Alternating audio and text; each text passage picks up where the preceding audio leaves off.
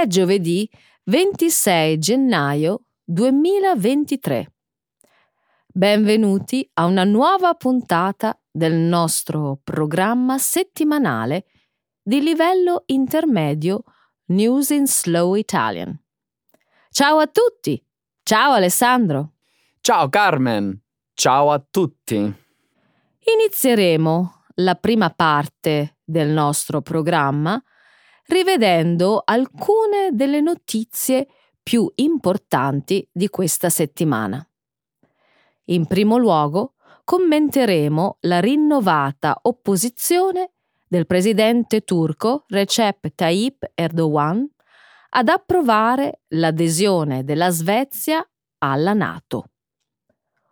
Successivamente discuteremo degli scandali di corruzione politica in Ucraina, che hanno costretto alti funzionari del governo a dimettersi. In seguito discuteremo di una nuova tecnologia che potrebbe potenzialmente rivoluzionare l'industria mineraria. I motori diesel alimentati a idrogeno. Concluderemo la prima parte del nostro programma con una discussione sulla richiesta della Commissione indipendente di vigilanza di Meta, rivolta a Facebook e Instagram, di rivedere la loro rigida politica che vieta la pubblicazione di immagini di capezzoli nudi delle donne sulle piattaforme il divieto è considerato discriminatorio e di ostacolo alla libertà di espressione. Grazie Carmen. Continuiamo con la seconda parte del nostro programma Trending in Italy. Discuteremo innanzitutto dell'arresto di Matteo Messina Denaro, il più ricercato latitante italiano considerato uno dei boss più potenti della mafia siciliana. Parleremo infine della scomparsa di Gina Lollobrigida, una delle attrici italiane più famose di sempre. Ottimo Alessandro! Iniziamo con la nostra prima notizia. Corano al rogo, la Turchia blocca l'adesione della Svezia alla Nato. Lunedì il presidente turco Recep Tayyip Erdogan ha confermato che la Turchia ha nuovamente rifiutato di approvare l'adesione della Svezia alla Nato. La reazione di Ankara è arrivata dopo che un politico danese svedese di estrema destra, Rasmus Paludan, ha bruciato una coppia del Corano, mentre alcuni manifestanti curdi simulavano l'impiccagione di un fantoccio con le sembianze di Erdogan davanti all'ambasciata turca a Stoccolma. Anche se le manifestazioni erano state approvate dalle autorità svedesi, L'incendio non lo è stato. Erdogan ha condannato la protesta del politico di estrema destra come una blasfemia, da non difendere con la libertà di parola. Anche il governo svedese ha criticato la protesta, insistendo sul fatto che il sostegno alla libertà di espressione non implica il sostegno a opinioni espresse. Svezia e Finlandia hanno chiesto di aderire alla Nato insieme, in seguito all'invasione russa dell'Ucraina. La Turchia è da lungo tempo un membro della Nato e ogni membro deve approvare nuove domande di adesione. Dopo l'annuncio della Turchia, il ministro degli esteri finlandese Pekka Haavisto ha suggerito una pausa nei negoziati tra i tre paesi. Carmen, qualcosa non quadra. Ci sono state segnalazioni proprio di recente secondo cui i problemi tra Turchia e Svezia sembravano quasi risolti. E adesso? Penso che sia possibile che Erdogan stia usando questo problema solo come pretesto per ottenere qualcos'altro dal processo negoziale. Alla fine potrebbe acconsentire e approvare l'adesione della Svezia. Lo pensi davvero? Guarda, Erdogan deve reagire perché deve placare gli intransigenti turchi nel suo paese. Ha bisogno del loro sostegno per la sua campagna di rielezione. Ma c'è qualcosa che mi sembra troppo convenientemente programmato. Cosa? La provocazione della destra svedese danese? Ma sono solo xenofobi, anti-immigrati e anti-musulmani. Lo sono. Ma a chi giova il fatto che la Svezia non aderisca alla Nato, Carmen? Mm, Russia? Putin? Esatto. Sappiamo bene che molti esponenti di destra europei hanno avuto, e hanno tuttora, rapporti piuttosto intimi con Putin. Inoltre, il patrocinio della Russia nei confronti dei curdi è stato una politica di lunga data da Stalin a Putin. Mi chiedo se non stiamo assistendo a un complotto orchestrato dal Cremlino per impedire a Svezia e Finlandia di aderire alla Nato. Un'interessante teoria complottista. Mm, ma potrebbe spiegare la coincidenza delle due proteste dei curdi e della destra, organizzate proprio allo stesso momento davanti all'ambasciata turca. Il governo ucraino, colpito da scandali di corruzione in un momento cruciale della guerra. Questa settimana diversi alti funzionari del governo ucraino sono stati rimossi dalle loro posizioni a seguito della più grande azione anticorruzione dall'inizio dell'invasione russa.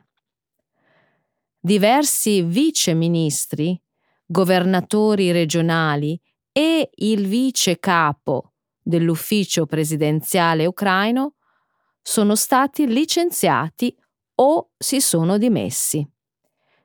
Durante il fine settimana sono emerse segnalazioni di pagamenti illeciti a funzionari governativi e contratti militari a costi eccessivamente gonfiati. In particolare, un'inchiesta di un quotidiano ucraino ha accusato il Ministero della Difesa di acquistare generi alimentari per le truppe a prezzi tre volte superiori a quelli normali. Il Ministero della Difesa ha negato tutte le accuse. Il presidente ucraino Volodymyr Zelensky ha promesso di combattere la corruzione cambiando il personale ai livelli superiori e inferiori. Tuttavia, lo scandalo, in combinazione a una lunga storia di corruzione, può influenzare negativamente l'entusiasmo occidentale per il governo di Kiev, in un momento terribile in cui l'Ucraina ha bisogno di sostegno finanziario e militare. Ho seguito le conseguenze dello scandalo e eh, vedo svilupparsi in Ucraina due scenari contrastanti. Sospetto di conoscerli entrambi, ma cosa intendi? Da una parte c'è un'unità patriottica che vuole aspettare ad avanzare accuse finché non avremo vinto contro la Russia. Hai ragione. I politici corrotti sarebbero ben felici di questo scenario. Dall'altra parte si chiede sangue. Impicchiamo immediatamente i politici corrotti. E quale di queste strade sarebbe meglio prendere per l'Ucraina? Mm, nessuna delle due, in realtà dovrebbero procedere con un'attenta indagine e seguire lo Stato di diritto. Questo è l'unico modo per mostrare agli alleati occidentali dell'Ucraina che il paese sta cambiando, che sta prendendo sul serio i valori democratici comunitari. Sono d'accordo. Mm, la mia più grande preoccupazione è che seguire lo Stato di diritto sia un processo lento e coloro che sono contrari al sostegno finanziario e militare dell'Ucraina siano troppo ansiosi di sfruttarlo come un tentativo di insabbiamento. Sicuramente sfrutteranno la situazione qualunque cosa succeda. Ricercatori australiani utilizzano idrogeno come carburante per motori diesel. La scorsa settimana la BBC ha pubblicato un articolo su una nuova tecnologia che potrebbe potenzialmente rivoluzionare l'industria mineraria. Potrebbe infatti ridurre drasticamente i gas serra emessi dai motori diesel dei mezzi pesanti utilizzati nelle operazioni minerarie. La nuova tecnologia era già stata descritta lo scorso autunno sulla rivista Science Direct. Gli ingegneri dell'Università del New South Wales in Australia hanno modificato con successo un motore diesel convenzionale in modo da renderlo funzionante con una miscela di idrogeno e una piccola quantità di diesel affermano che la loro tecnologia brevettata abbia ridotto le emissioni di anidride carbonica di oltre l'85%. Circa il 90% del carburante nel motore diesel ibrido è idrogeno. C'è un grande interesse nell'utilizzo della nuova tecnologia per modificare i motori diesel dei veicoli industriali pesanti. Secondo il team di ricerca australiano, qualsiasi camion diesel e attrezzatura elettrica nei settori minerari, dei trasporti e dell'agricoltura potrebbero essere adattati al nuovo sistema ibrido. Perché solo apparecchiature elettriche industriali? E l'industria automobilistica? Perché i veicoli elettrici e ibridi sono già avanzati e stanno sostituendo le auto diesel. Ma l'industria mineraria australiana ha bisogno di una soluzione per tutti i suoi macchinari alimentati a diesel. E il prima possibile, direi. Gli scienziati ritengono che il nuovo motore diventerà un prodotto commerciale entro due anni. Due anni. Se tutto va bene, avremo più idrogeno verde tra due anni. L'idrogeno non è l'elemento più abbondante nell'universo? Non in forma pura. Sfortunatamente, la maggior parte dell'idrogeno viene prodotta in un processo che emette diossido di carbonio. Esiste un processo alternativo per trasformare l'acqua in idrogeno e ossigeno, ma richiede elettricità. Bene, l'Australia ha molto sole e vento per poter generare elettricità pulita e trasformarla in idrogeno pulito. Facebook e Instagram potrebbero rimuovere la censura dei capezzoli. Il 17 gennaio a Meta, la società madre di Facebook e Instagram, è stato consigliato di modificare le sue norme comunitarie sulla nudità degli adulti e l'attività sessuale la commissione di vigilanza di Meta ha deciso che le rigide regole esistenti contro i capezzoli nudi delle donne impediscono la libertà di espressione su Facebook e Instagram. Facebook e Instagram hanno storicamente vietato l'esposizione dei capezzoli delle donne anche certe foto di madri che allattano sono state censurate. Questo provvedimento ha portato alla campagna Free the Nipple più di un decennio fa. Da allora sono state introdotte eccezioni per l'allattamento al seno, il parto e le situazioni legate alla salute. L'attuale raccomandazione è arrivata in seguito alla censura di Meta di due post di una coppia transgender e non binaria, riguardanti la raccolta fondi per un intervento chirurgico di mascolinizzazione.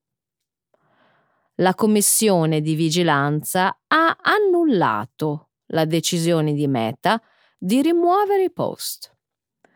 La Commissione raccomanda inoltre di cambiare la politica esistente in quanto discriminatoria e perché è ancora basata su una visione binaria del genere. Entrambe le piattaforme consentono spesso che l'incitamento all'odio non venga censurato. Penso che vietare l'incitamento all'odio sia più importante che vietare i capezzoli femminili. Mark Zuckerberg una volta ha affermato che era più facile costruire un sistema di intelligenza artificiale capace di rilevare un capezzolo rispetto ad uno capace di rilevare incitamento all'odio. Ma vietiamo qualcosa di benigno perché è più facile rispetto a vietare qualcosa di così insidioso come l'incitamento all'odio. È la scusa più ridicola che abbia mai sentito. Allora, ora Meta avrà un'altra scusa per non parlare di incitamento all'odio. Saranno troppo occupati a sviluppare algoritmi migliori per la censura dei capezzoli. Ok, diamo un'occhiata a due esempi. 1.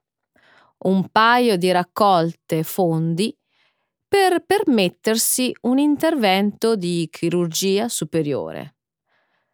Sembra una buona causa per Meta per consentire immagini di capezzoli? Certo, Esempio 2. Qualcuno che offre sesso online. Dai, questo è chiaramente molto diverso dalle immagini della chirurgia di mascolinizzazione del torace. Sì, certo, ma gli algoritmi di intelligenza artificiale devono ancora imparare la differenza. Comunque, l'incitamento all'odio mi offende di più. È stato arrestato il capomafia Matteo Messina Denaro. Ha fatto il giro del mondo la notizia dell'arresto di Matteo Messina Denaro, considerato uno dei boss più potenti della storia di Cosa Nostra, ovvero la mafia siciliana. Su di lui pesava un mandato di cattura emesso dalla magistratura nel 1993, anno in cui, dopo una vacanza estiva a Forte dei Marmi in Toscana, se ne persero le tracce. Già allora era stato accusato di reati, tra cui riciclaggio di denaro, omicidio, detenzione di armi e materiale esplosivo, estorsione, sequestro di persona e furto. Degli innumerevoli crimini nei quali ha avuto un ruolo più o meno rilevante, voglio menzionare la sanguinosa strage di Capaci, in cui persero la vita il magistrato antimafia Giovanni Falcone, sua moglie e gli agenti della scorta. Nel corso degli anni le autorità lo hanno cercato dappertutto, sia in Italia che all'estero, ma senza mai avere successo. Del boss non c'erano impronte digitali o immagini recenti che facilitassero le indagini. Esisteva solo una registrazione audio in cui si sentiva la sua voce, eh, qualche foto di archivio e le ricostruzioni digitali del suo volto di come avrebbe potuto essere con il decorrere del tempo. Ci hanno impiegato 30 anni, ma alla fine lo hanno scovato.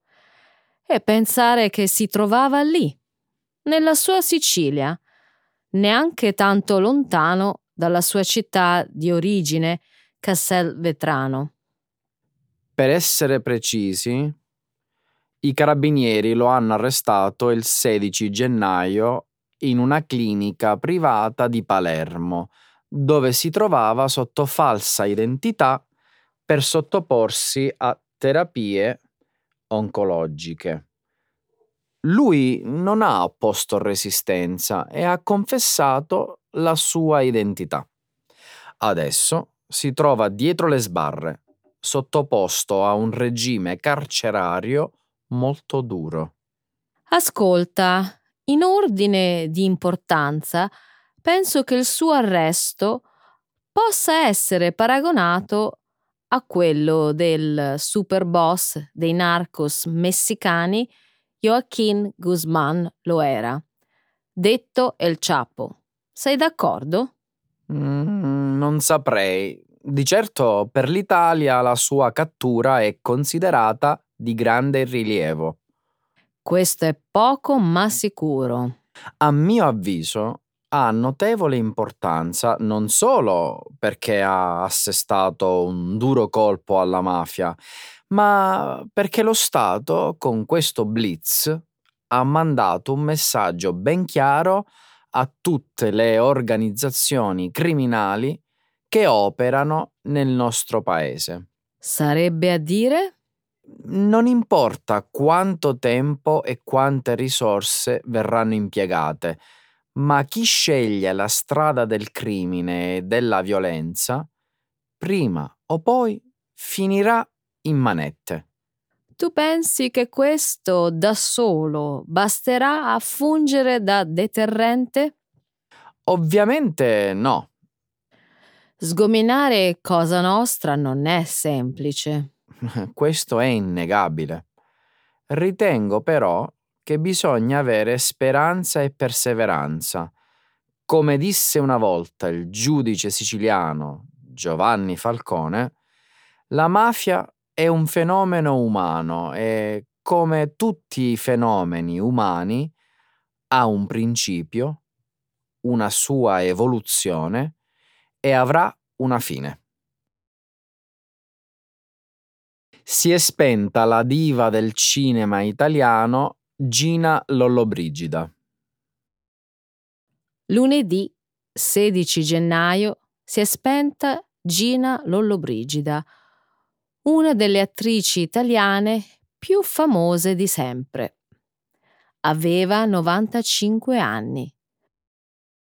Nei giorni scorsi, su di lei e sulla sua strepitosa carriera, si è scritto davvero tanto, a cominciare da quando, nel 1944, si trasferì a Roma con la famiglia, caduta in disgrazia a causa della guerra, e si iscrisse all'Istituto di Belle Arti.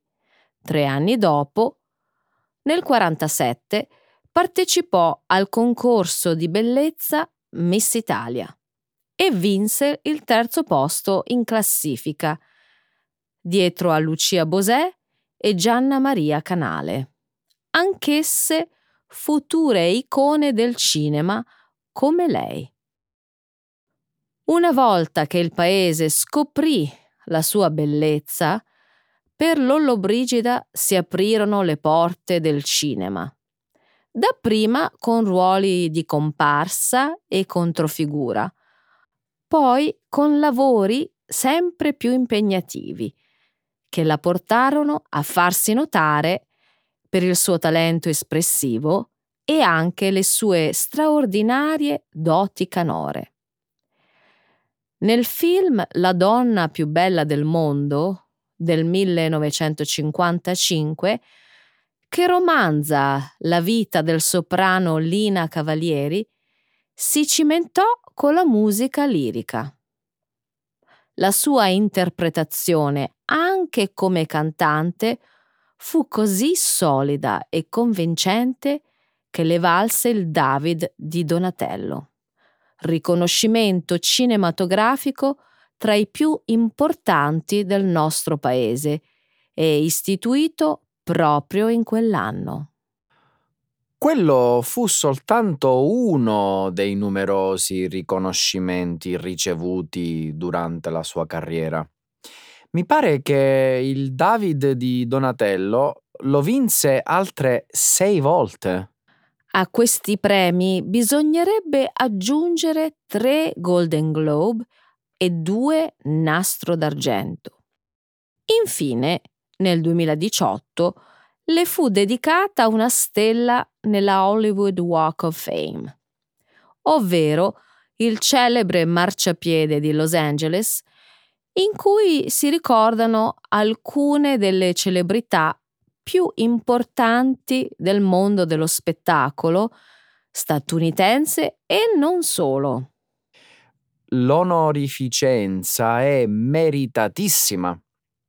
Ho letto che Gina Lollobrigida girò più di 60 film e lavorò con alcuni degli attori e dei registi più importanti dell'epoca. Vuoi nominarne qualcuno? Mm, preferisco di no. La lista è davvero lunga. Allora, diciamo un'altra cosa.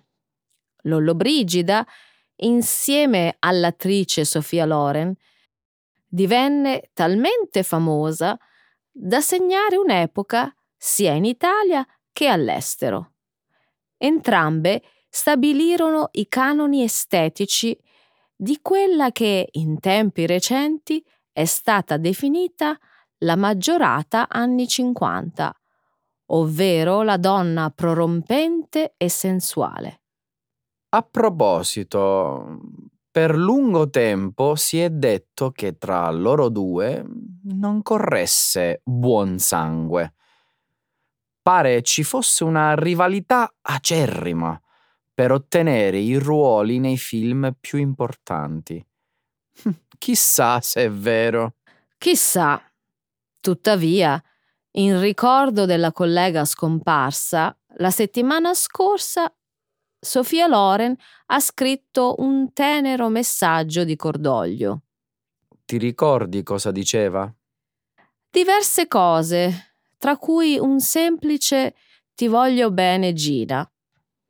Parole queste che a mio avviso riflettono il sentimento di milioni di italiani che hanno visto spegnersi per sempre una stella che ha contribuito rendere il cinema italiano famoso in tutto il mondo. Allora Carmen, eccoci qua. Eh, cosa farai questo fine settimana? Ah, non ho ancora deciso. Bene, allora io ti auguro un buon fine settimana, riposati e ci vediamo la prossima settimana. Ciao! Ciao! Grazie!